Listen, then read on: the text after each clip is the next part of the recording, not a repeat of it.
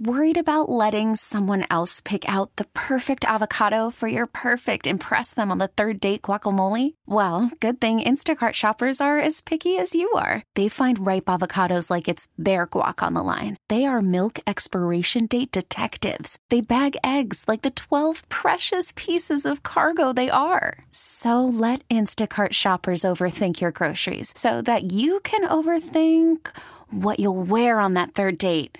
Download the Instacart app to get free delivery on your first three orders while supplies last. Minimum $10 per order. Additional terms apply. Presented by T-Mobile, the official wireless partner of Odyssey Sports. With an awesome network and great savings, there's never been a better time to join T-Mobile. Visit your neighborhood store to make the switch today. It's 2 p.m. in Memphis. Giannotto and Jeffrey time. Get off the fence. Live on Memphis' sports station. 92.9 FM ESPN. Jim, mother, can you hear me whining? It's been 3 whole weeks since that I have left your home. Welcome to the Giannotto and Jeffrey Show. We're coming to you live from Memphis, Tennessee. My name is Jeffrey Wright. You can follow me on Twitter at JWright929ESPN. Dennis Fuller's producing the program for us. Glad that he's with us. Sitting across from me is the Commercial Appeal's lead sports columnist. The lead sports columnist, the number one sports section in the state of Tennessee. Top 3 sports columnists in the state of Tennessee, barely. Tied for 8th best sports columnist in the United States of America. He's on Twitter at MGiannotto. Mark, good day, sir. Well, we went through our first YouTube NFL Sunday, Jeffrey. How did it go? I've been waiting to hear the verdict from someone. Yeah, I've heard other people's verdict. Generally, it seems like well-received, but you're not necessarily part of the crowd all the time on this type of things. And I feel like you are an expert sports TV watcher, so if you don't like it, that concerns me.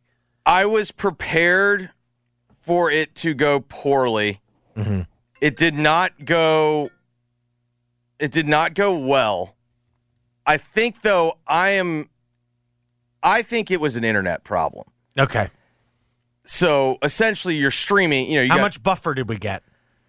The entire second half of the afternoon games on Red Zone was a disaster. Really? I mean, I spent more time trying to just angrily reset the television so you could get the internet and that back. Never happened with DirecTV. No. I mean, the only thing you ever had to worry about on DirecTV was whether or not... But you think that was not YouTube related. I think that was your internet provider. I think that's provider. You're running, you know, 3 streams at once. And that was indeed the problem. I was expecting this. The early window was fine. And then the afternoon I was thinking of you during the witching hour. Like, was it good during the witching hour? Did you feel like you could have... That's your favorite part of NFL Sunday. Well, the other problem that I had is...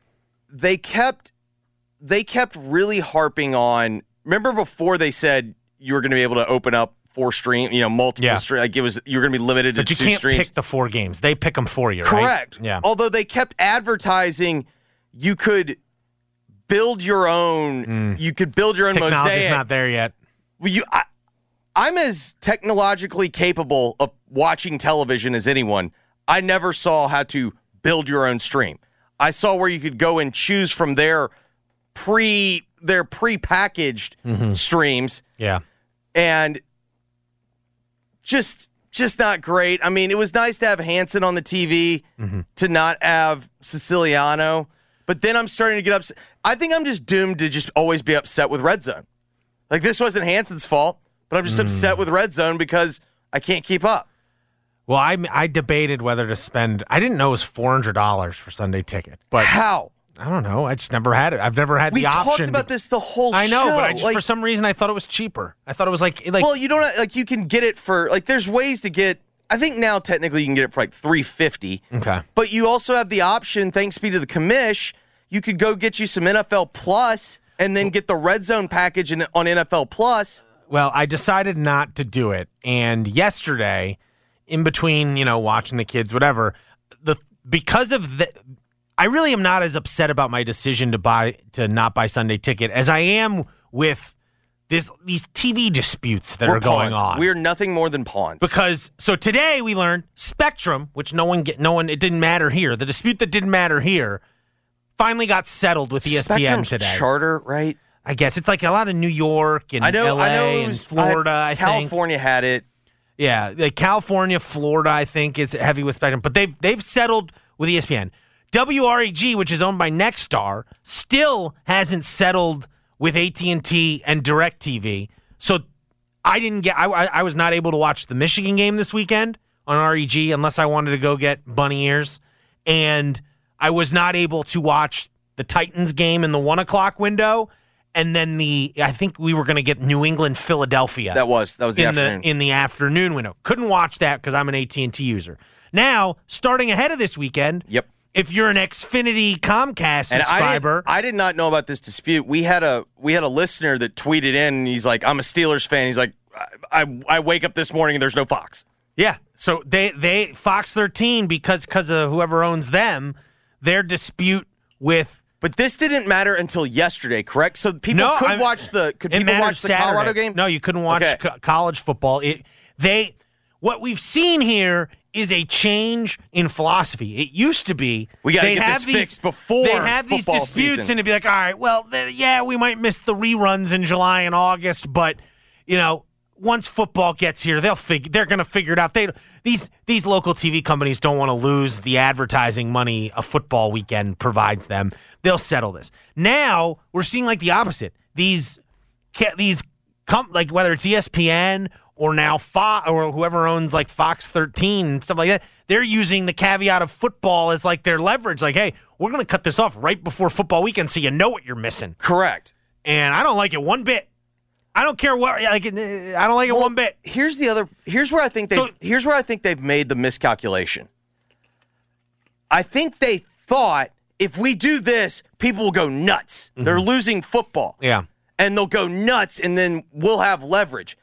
The problem is now you don't know who to be mad at. Yeah, I'm just mad that yesterday, the three games that I could watch because I don't have Sunday Ticket. Do you think anyone in Memphis is flooding Nextstar's inbox?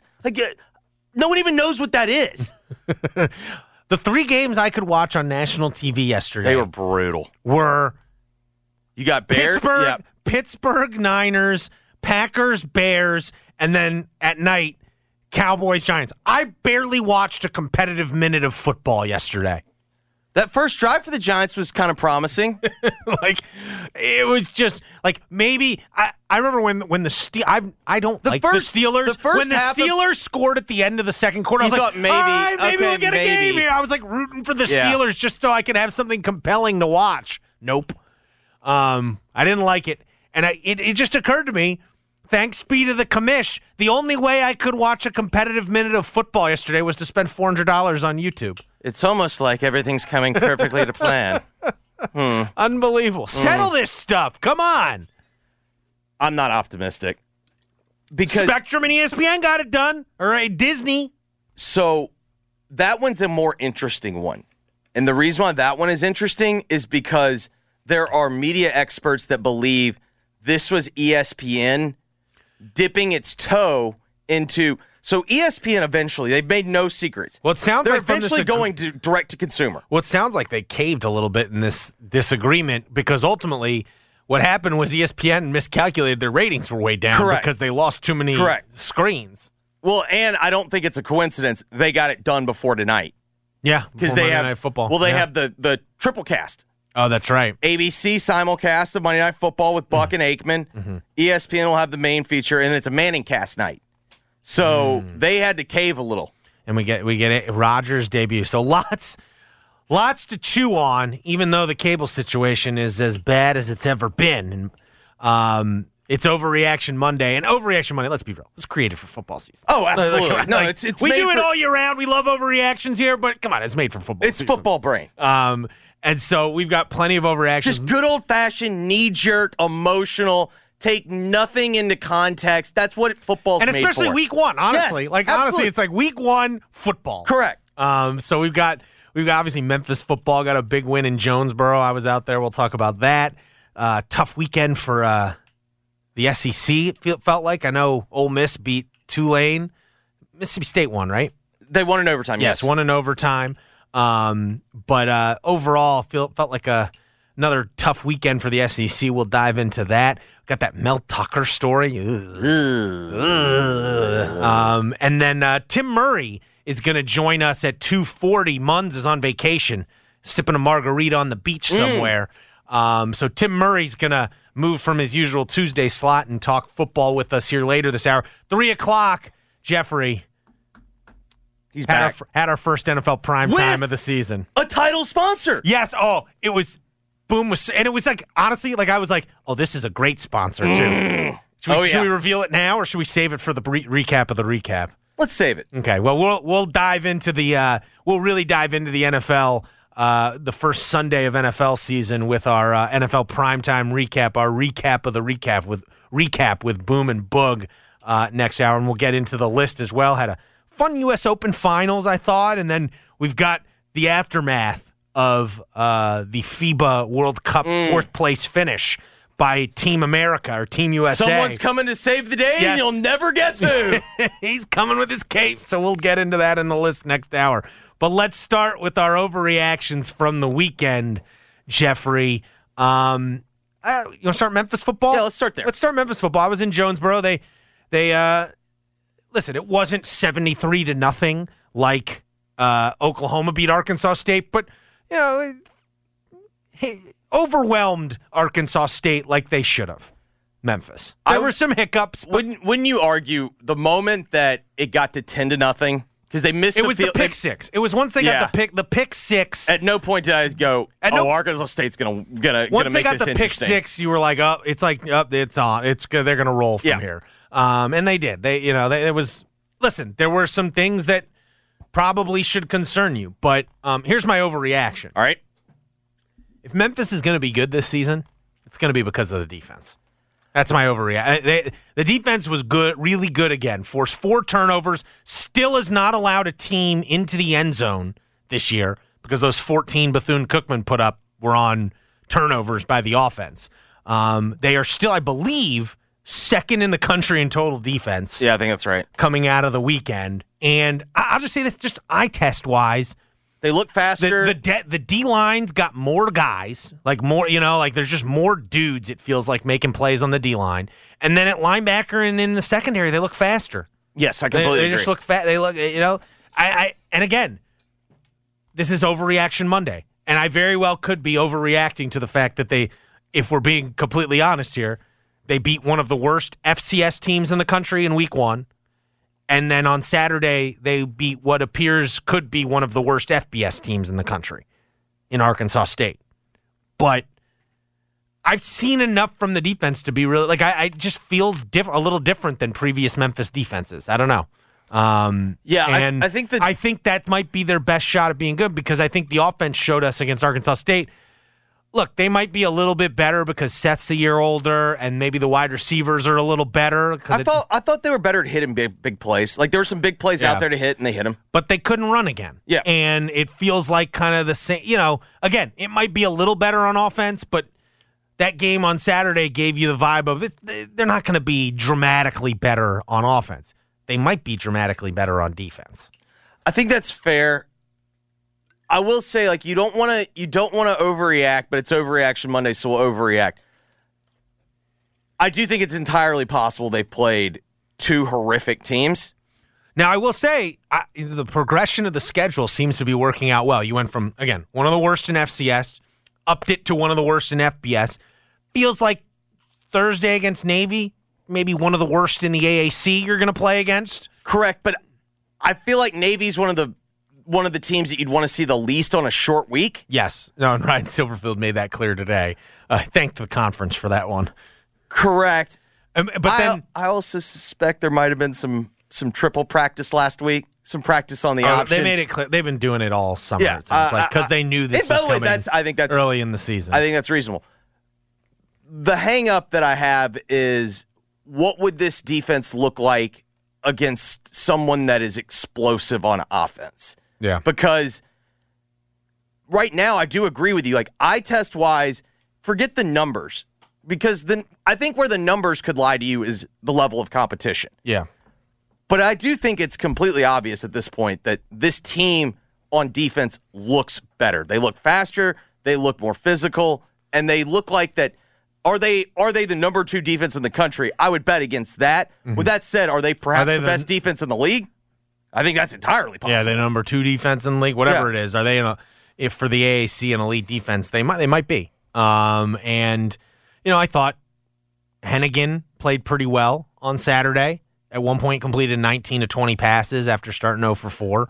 It was what I wanted to see on Saturday. I didn't feel like, we discussed it last week. When Bethune-Cookman came out in a defense that they had no expectation for, like they had not even remotely considered it possible, I thought he came out Saturday and looked smooth. Yeah. No, it was good, you know, solid performance by the offense. I mean, it really, the one glaring issue was they couldn't run the ball. They just really couldn't. I wasn't the world's biggest fan of some of the red zone play calling, but I think those two things might be related. I think they were trying to run it in. Yes. And, you know, Ryan was pretty critical of the O-line. Like he made it clear it was the blocking. He didn't think it was the play calling. No, I mean when you consider this, I think both teams basically, I don't remember what the final number was, but for most of the game, both Arkansas State and Memphis basically ran it, sack adjusted the same, like per carry, and your eyes did not tell you that should have been the case. Mm-hmm. Yeah, but did what you're supposed to do, and now you got a game. It was interesting today. I mean, Ryan Silverford was really imploring the fans to show up because they got, you know, it's a Thursday night game. You're going to be, I know it's the only college game going on. I know it's not, you know, the NFL game is going to dwarf Eagles. I think it's Eagles-Viking. It's a pretty good game, right, you're right. It's a pretty good Thursday night game. But in general, for a decent amount of people, for non-Memphis fans, let's put it that way, there's going to be a decent chunk of non-Memphis fans who are going to get their first glimpse at this team on Thursday night. Yeah. Like that's like just because of you're on ESPN, they get, you know, there'll be probably 1 million people watching the game. Yeah, somewhere around, I don't know, 800,000 somewhere around there. And probably, you know, 600 to 800,000 of them are going to be new eyeballs. I think maybe more than that. Yeah, and so this is kind of your first impression for the country or for part, you know, for the college football fans out there. This is going to be their first impression of you. And it sets up, you know, it's the start of, if you want to call it that, a really interesting stretch because you know, we mentioned the progression of the schedule. Then you go from one of the worst in the AAC on Thursday to one of the worst in the SEC a week from Saturday when you play Missouri and St. Louis. Certainly one of the worst offenses. By the way, that game was announced today, 6:30 kick on ESPNU. Missouri game in St. Louis. So plan your road trip accordingly. I think that's kind of perfect, right? You can take an early day on Friday, drive up to St. Louis, spend Friday night in St. Louis. I mean, you can even make the argument all day. You can make the argument you just drive up, get to the tailgate or whatever, check into the hotel. You can even do a Saturday, check in the hotel. You can, leave it. So that's a long day, though. Don't you know, that's a long day. Well, I mean, some people want to go to the high school games on Friday. That's true. I mean? Yeah, it gives you the option. Yeah, you're right. No, it's not bad having it at 6:30 in St. Louis, and hopefully they should be 3-0. I think they're 16-point favorites or something like that against Navy. I haven't seen if there's been any movement, but that's what they opened. I thought they opened somewhere around 17. I can't remember if it was 16.5 or something like that. Yeah. Now Silverfield said he thinks Navy's run. It's still the triple option, but he thinks there's some more wrinkles than before. I've told you they're running a little tempo. Mm-hmm. They'll get in the gun a little bit more than they have been. Mm-hmm. They're still not very good. Mm. But it's, I don't know, to me, like this is another example of a game that you get no credit if you win it. And the whole story is whether or not, you know, if you lose, that's the story. Like, and it's just kind of a crappy place to be. Yeah, but if you win it, you earn yourself what will, again, it's not going to be, that Missouri game, 6:30 on ESPNU is not going to be some showcase game 2 weeks from now. I think it's a loaded schedule, actually, 2 weeks from now. But it would, you know, this whole thing, the whole point of all of this is to be building momentum for the program, recapturing some of the momentum you lost. You're not going to recapture all of it until you return to an elite level as a program. But winning, so that day is It's loaded. That day is, I know it's Ole Miss and Alabama. That's Florida State, Clemson. Mm-hmm. Yeah, like I said, it's going to be an afterthought nationally. The Missouri-Memphis game. Oh, that's the Colorado-Oregon game. Yeah, like I'm just telling you, it's going to be, especially in that night window, it is going to be an afterthought. But in terms of generating momentum for the program, like you need to play well in one of these. Like this Thursday night spot is a nice spot for you in a home game to start, you know, generate a little momentum. And that's going to be during my game of the year. What's that? I'm taking Kansas State against John Rice. One-dimensional offense versus Kansas State. Oh, no. All right, so that's the Memphis part of it. 2-0 like they should be. That's Ohio State and Notre Dame. Oh, God. Yeah, I'm telling you, it's a huge weekend in 2 weeks, including hopefully for Memphis. But they got to get through Navy first.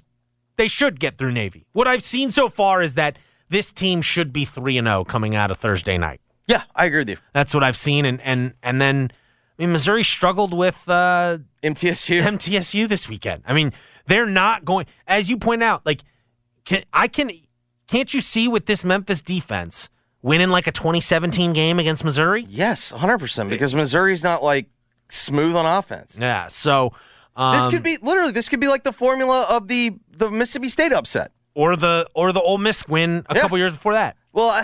I think Missouri's a little better. That Ole Miss team was. Mm-hmm. They had just brought in Rich Rod. Rich Rod didn't like Corral. Like that. Mm. That team had issues. Okay. Regardless, it's setting up. We said this was a favorable schedule, and it's starting to set up as a favorable schedule. Boise's now 0-2. Now they've played two tough teams. They played Washington, who appears to be a wrecking crew. And then they lost to UCF at home on a field goal. Kick at the end. Yeah, on a kick at the end. They look good, but they're also 0-2.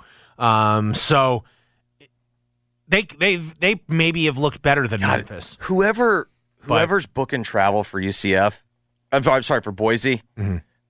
that guy's going to have all the miles. The guy that's the ops guy that gets to put all the stuff on the... They're going to Memphis this year. Yeah. That means... Have they already played in Orlando, or they have to do the return next year? I assume they've already played in Orlando. I can't remember if this was from – there was a lightning delay when they played with, like, Bachmeier one year. I can't remember if that was the return trip or whatnot. Like, because didn't Memphis and Boise announced a four-game schedule?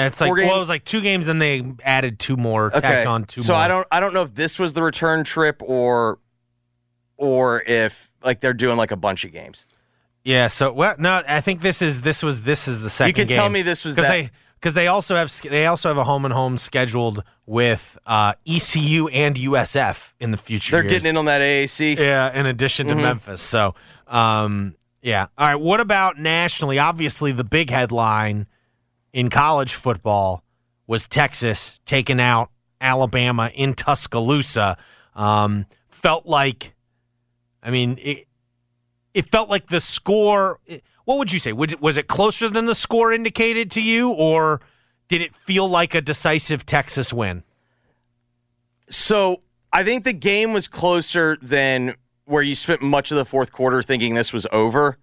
With that said, I felt like when you watched the game in its entirety, you felt that Texas was clearly better than Alabama.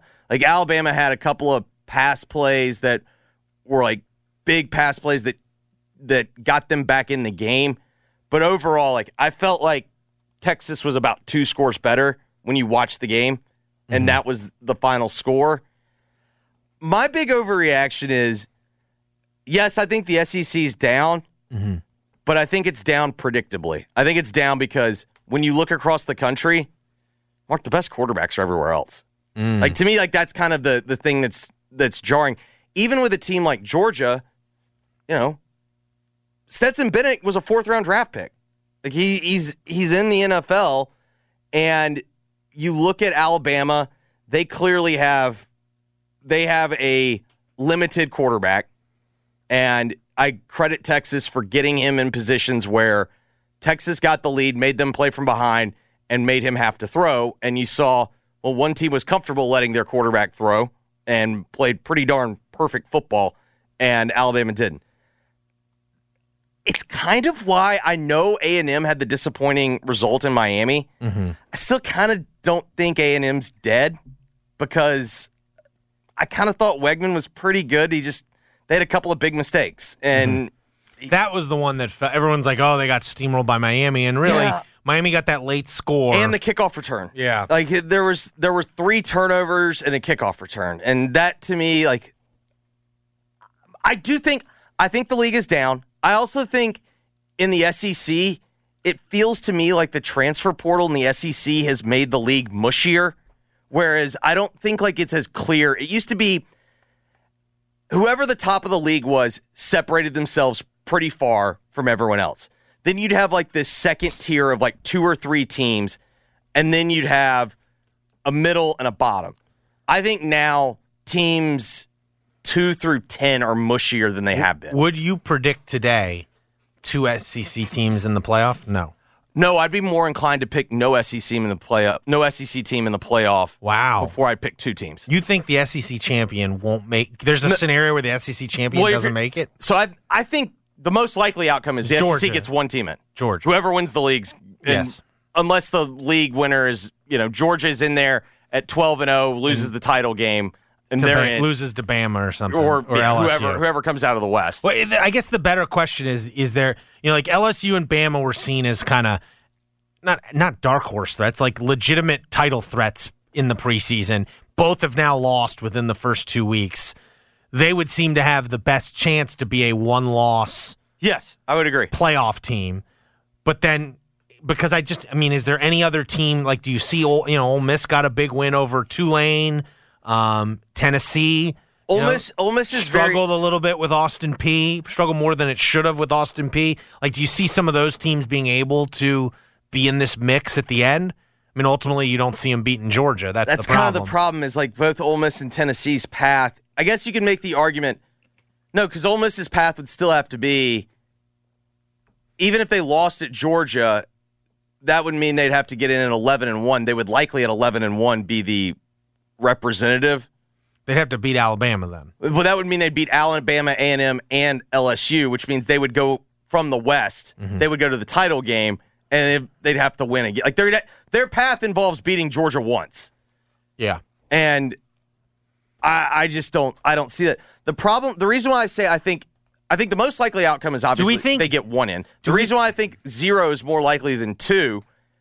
I don't see anyone that I feel is in that pack that can sit there and run the table now, because everything essentially involves beating Georgia at least once. Well, here's the question. Are we jumping the gun on Georgia? Like, we've seen these other SEC teams look vulnerable, obviously, at this point because of, you know, LSU looked vulnerable against Florida State, Bama, obviously against Texas, even Ole Miss down at halftime to Tulane with a backup quarterback.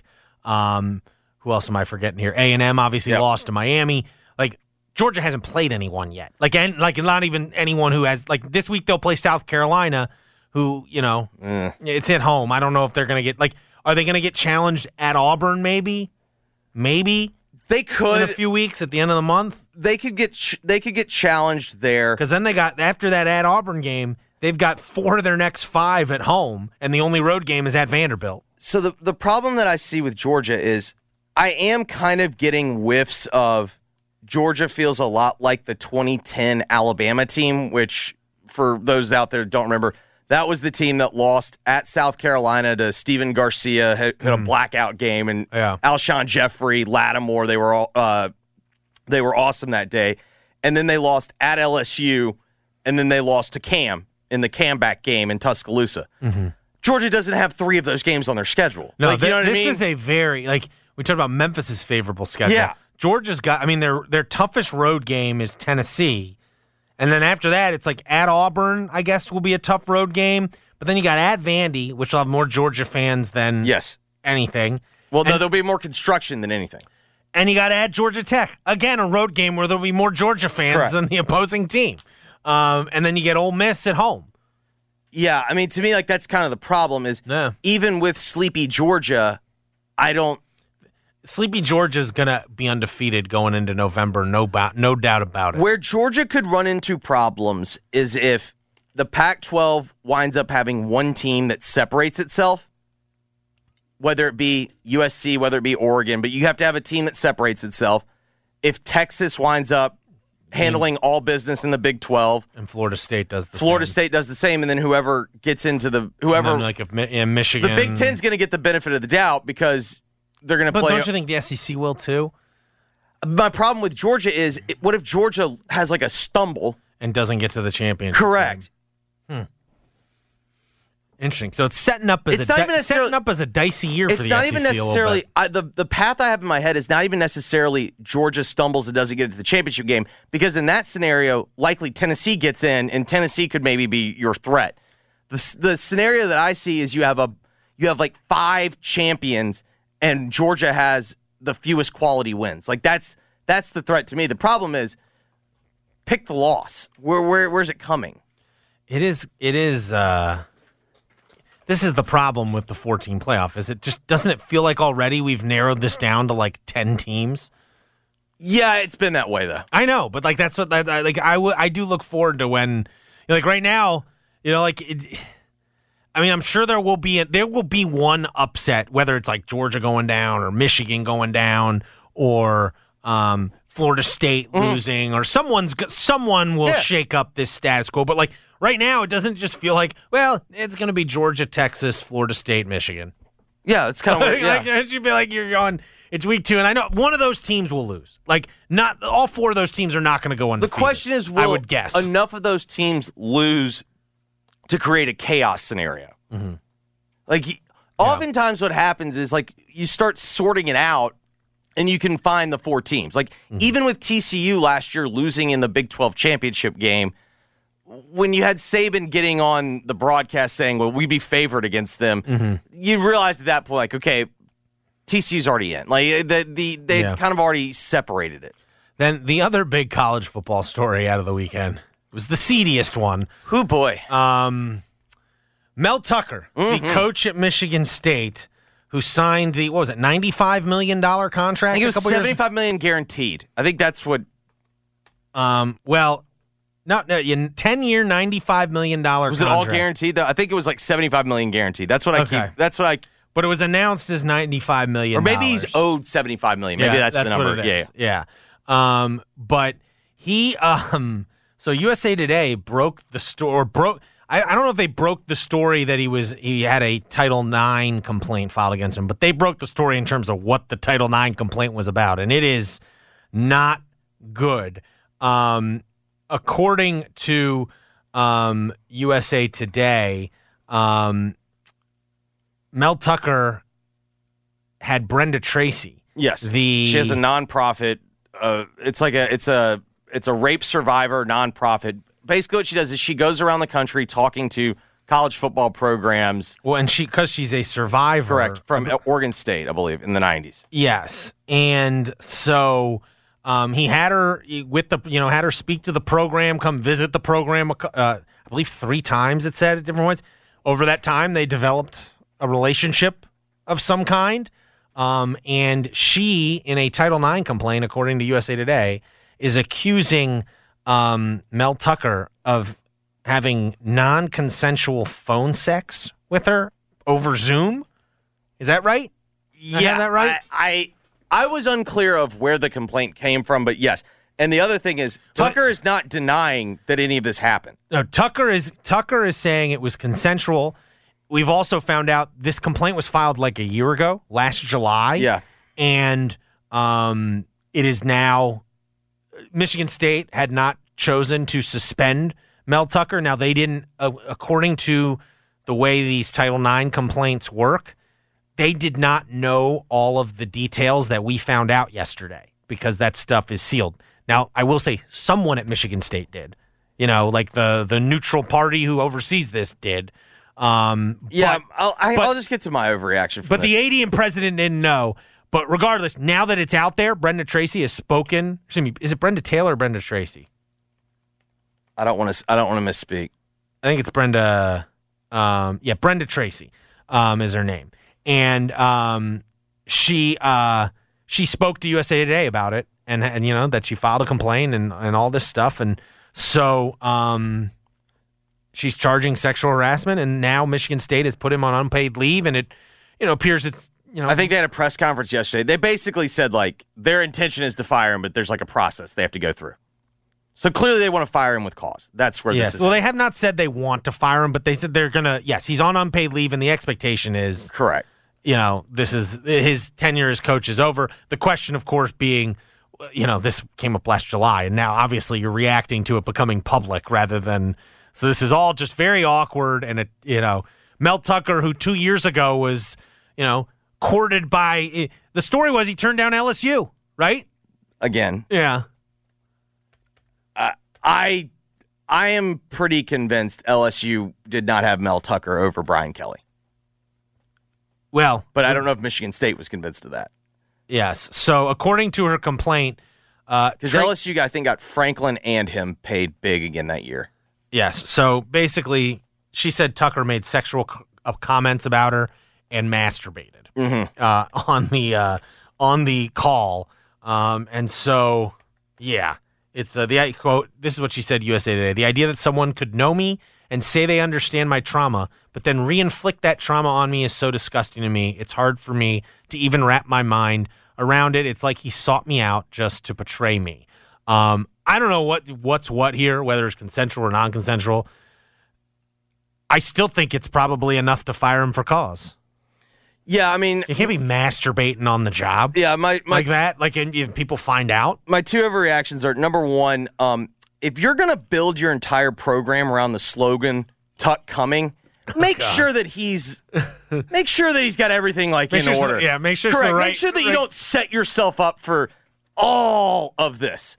And secondly, like, I really find it hard to believe that if Michigan State's rolling... that this doesn't somehow get sorted out. This to me is a new age way of we want out of this contract. We're finding a way out of this contract, but technically this happened literally before, like after his most successful season. Yeah, after he got the big contract, and that to me suggests you know what else? Remember that thing we filed away a while back? Maybe we should go look at that again. I saw this firsthand. I'm telling you, there was a ton of smoke around Freeze in 2015. In 2016, they started losing, and all of a sudden, a lot of this proof starts showing up again.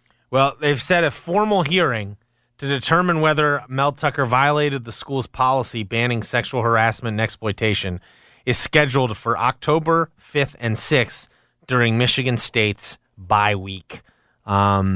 He's coaced his last game in Michigan State. Yes, no, right? I think that's the expectation. Yes.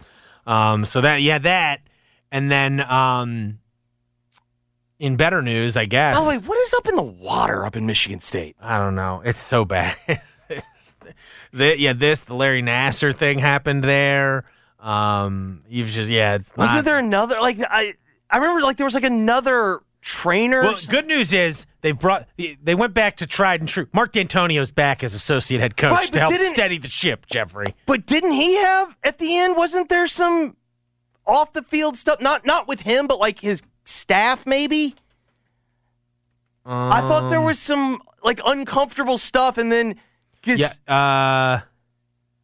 yes. Because it was also during the Nassar stuff. His was over players getting accused of sexual assault. Okay. And like that again compounded him struggling as a head coach. Correct. But he's back as associate head coach, going to help out Sparty in a tough spot. But ugly allegations against Mel Tucker, and he appears to be out as head coach at Michigan State. We'll see. Again, there's a hearing in a next month. When we come back, let's bring in Tim Murray. We'll talk more college football with him. We haven't even talked about Dion's big win. Another coach who disrespected Coach Prime and paid for it, Jeffrey. We'll get into more college football and the football weekend at large with Tim Murray from VSiN. You're listening to Giannotto and Jeffrey on 92.9 FM ESPN. Call from mom. Answer it. Call silenced. Instacart knows nothing gets between you and the game. That's why they make ordering from your couch easy. Stock up today and get all your groceries for the week delivered in as fast as 30 minutes without missing a minute of the game. You have 47 new voicemails. Download the app to get free delivery on your first three orders while supplies last. Minimum $10 per order. Additional terms apply. Okay, picture this. It's Friday afternoon when a thought hits you. I can spend another weekend doing the same old whatever, or I can hop into my all-new Hyundai Santa Fe and hit the road. With available H-Track all-wheel drive and three-row seating, my whole family can head deep into the wild. Conquer the weekend in the all-new Hyundai Santa Fe. Visit HyundaiUSA.com or call 562-314-4603 for more details. Hyundai, there's joy in every journey. I'm Sandra, and I'm just the professional your small business was looking for. But you didn't hire me, because you didn't use LinkedIn Jobs. LinkedIn has professionals you can't find anywhere else, including those who aren't actively looking for a new job, but might be open to the perfect role, like me.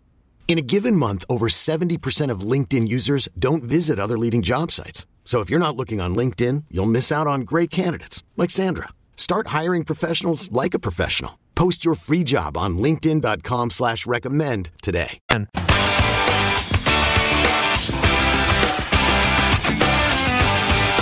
Giannotto and Jeffrey broadcast live from the Red River Toyota Studios. Check out Red River Toyota in Wynn, Arkansas. This hour of G&J is brought to you by the Next Generation 10G Network, only from Xfinity. The Giannotto and Jeffrey Show on 92.9 FM ESPN. Tim Murray is the host of VSiN Primetime. You can also check out his gambling podcast, the VSiN College Football Betting Podcast. You can follow him on Twitter at @1TimMurray. Tim, does the SEC stink? Does Georgia still exist? I think, okay, see if you buy this. So I know you just asked me if the conference with the two-time defending champion stinks. I'm getting whiffs of the 2010 Alabama team that had so much freaking talent, and then they lost at South Carolina, they lost at LSU, and then the comeback. And then, remember, they played Michigan State and beat them by 1,000 in that bowl game.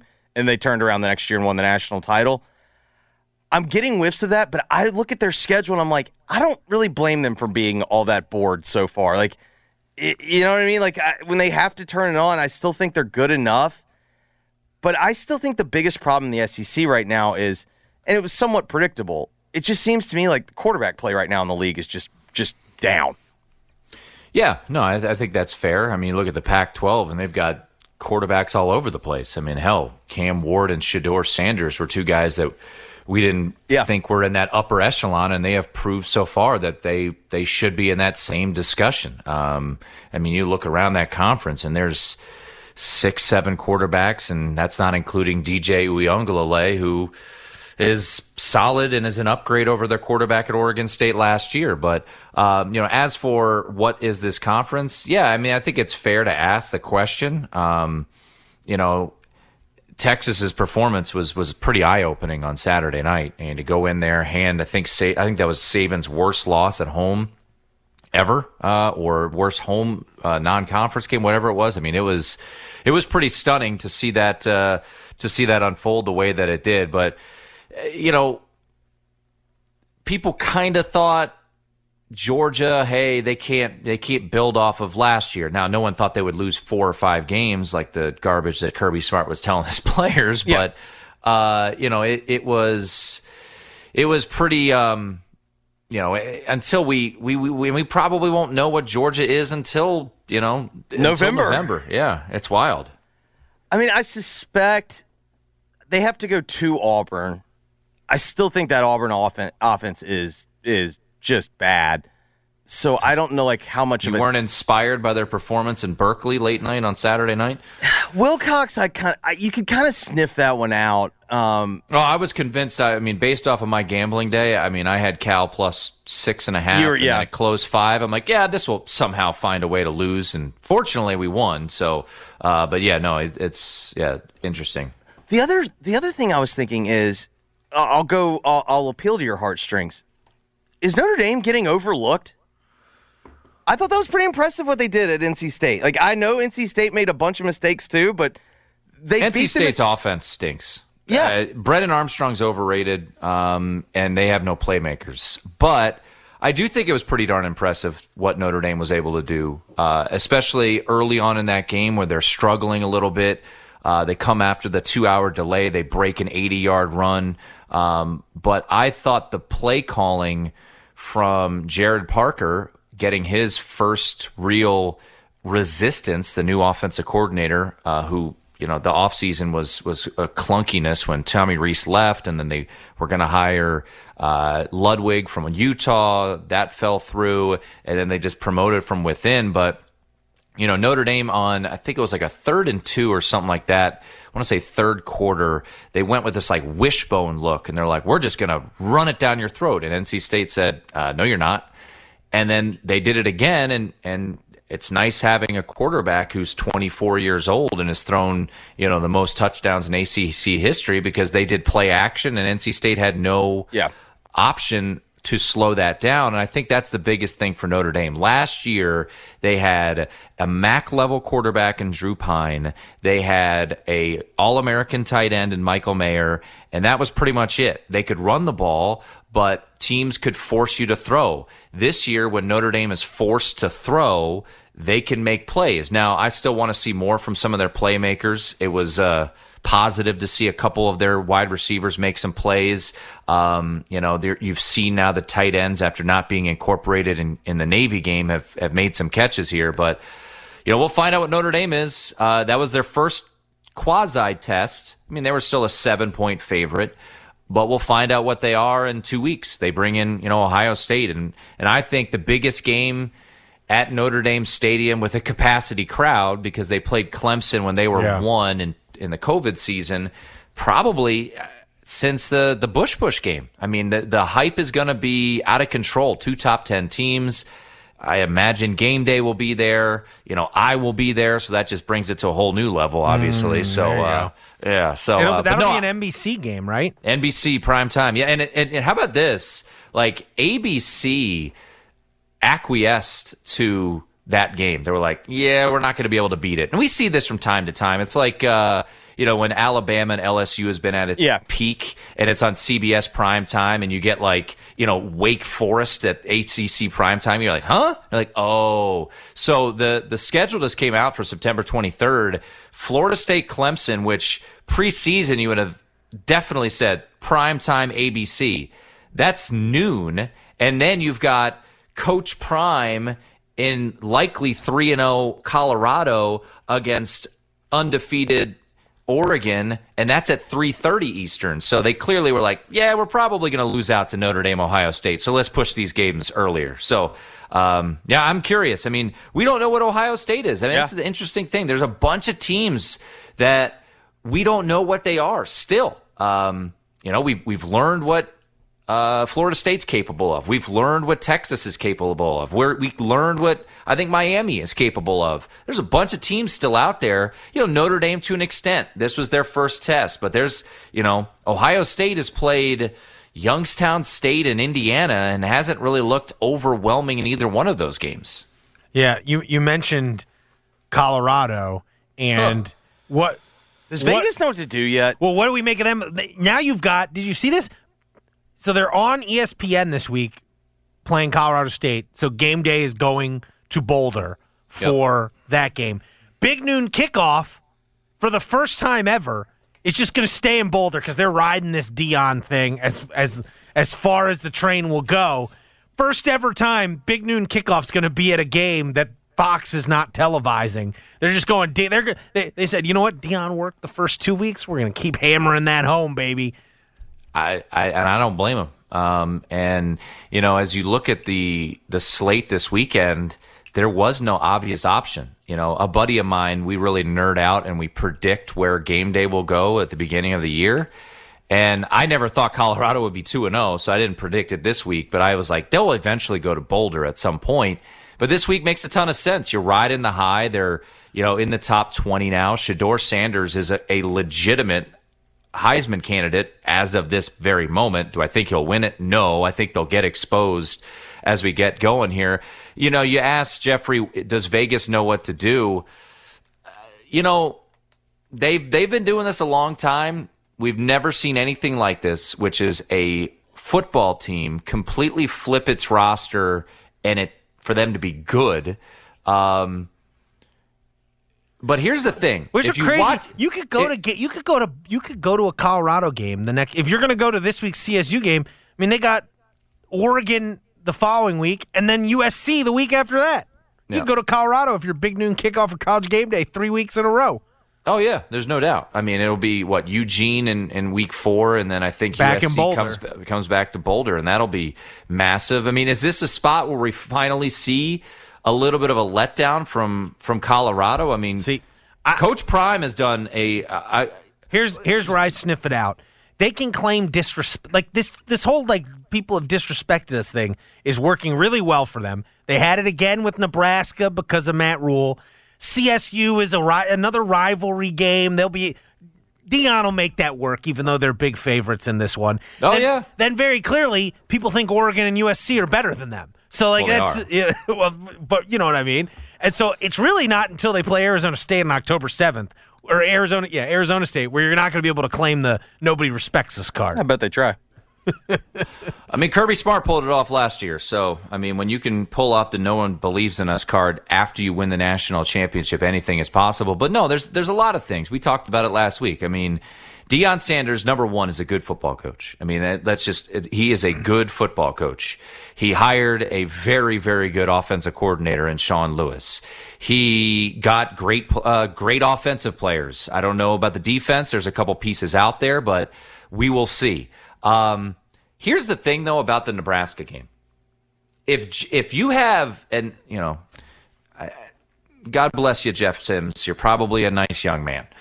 He was horrendous. I mean, it was awful. It was uncomfortable to watch how poorly he played. He couldn't catch the snap. He throws a bad pick. I mean, how different is the game if Nebraska actually puts some pressure on them, scoring points in the first half? Because the Nebraska defense played their ass off for about 25 minutes. And at some point, you just break, especially when Colorado's got dudes. They have dudes on the offensive side of the ball. So Colorado State, they just announced that their starting quarterback, Clay Millen, is out, so they're going to a redshirt freshman.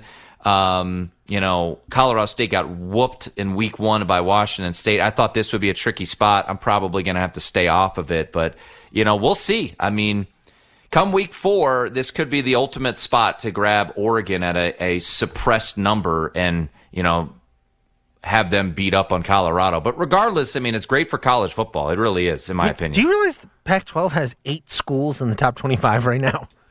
It's insane. I mean, this conference has 5. But they have. That's the thing, though. They have good quarterback play. So looking at that conference right now, and which is, you know, it's just sad that this is probably the best year they've ever had. Just from not, I'm not saying like no, I know, yeah. You know, they don't have the vintage USC team from the, you know, early 2000s, but you've got USC who just put up 1,000,000 points on Stanford and has kind of been sleepwalking here through the first handful of games. You've got Oregon who I don't have to talk about what happened on Saturday night with Texas Tech. That was an all-timer. Painful losses I've ever had as a bettor. But Oregon's good. Oregon State's really good. UCLA's in the top 25 now. They pummeled San Diego State. Utah, how about this? They haven't had their starting quarterback, and they beat Baylor, Florida, yeah.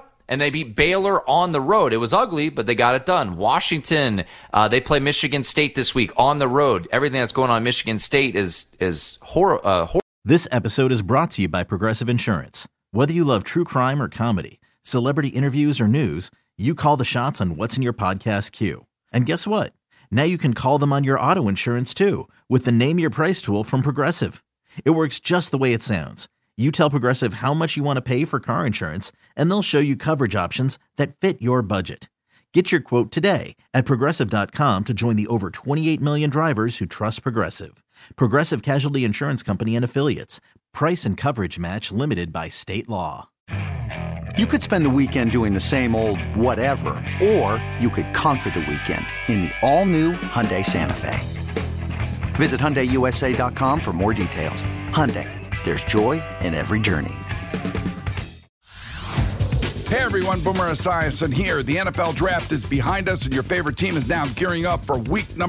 The free Odyssey app puts you right in the middle of the pro football conversation with the biggest sports radio stations from across the country. The local voices who know your team the best, giving you their unfiltered takes on the current state of your squad. It's always football season right here on the free Odyssey app.